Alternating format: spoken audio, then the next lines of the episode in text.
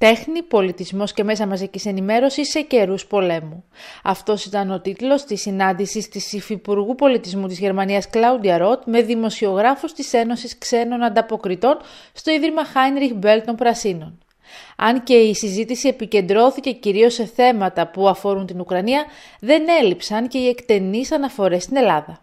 Κλαούντια Ροτ άλλωστε γνωρίζει από παλιά πολύ καλά την Ελλάδα, αλλά και τα δύσκολα ελληνογερμανικά θέματα, όπως το ζήτημα των γερμανικών πολεμικών επανορθώσεων για τα ναζιστικά εγκλήματα και τις ελληνικές θέσεις.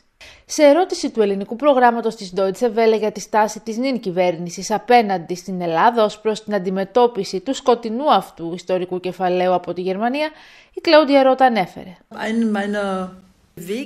Μια από τις πιο συγκινητικές επισκέψεις μου ήταν στην Κρήτη, στο Τιμπάκι, ένα χωριό το οποίο οι Ναζί κατέστρεψαν ολοσχερός.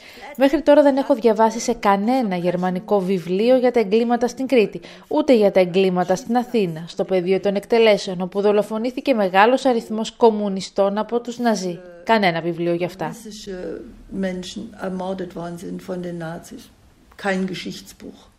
Όσο για τα εγκλήματα στη Βόρεια Ελλάδα, αναφέρει η Κλάουντια Ροτ, αυτά έγιναν περισσότερο γνωστά αφότου βρέθηκε κοντά στα Ιωάννινα και συγκεκριμένα στο χωριό Λιγκιάδες ο Γερμανός πρόεδρος Γκάουκ με τον τότε Έλληνα ομόλογό του.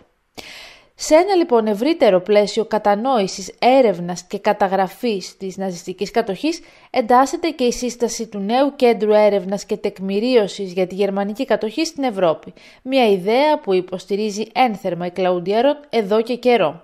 Μάλιστα το κέντρο τεκμηρίωσης θα συζητηθεί στη Γερμανική Βουλή την επόμενη εβδομάδα. Όπως εξηγεί,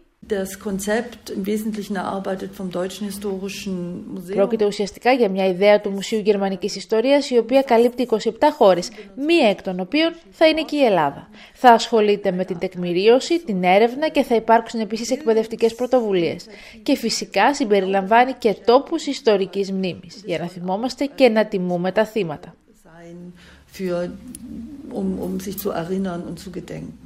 Μάλιστα, όπως υπενθύμησε η Κλάουντια Ροτ, η προώθηση της κουλτούρας μνήμης μεταξύ Ελλάδας και Γερμανίας εντάσσεται και στην κυβερνητική συμφωνία.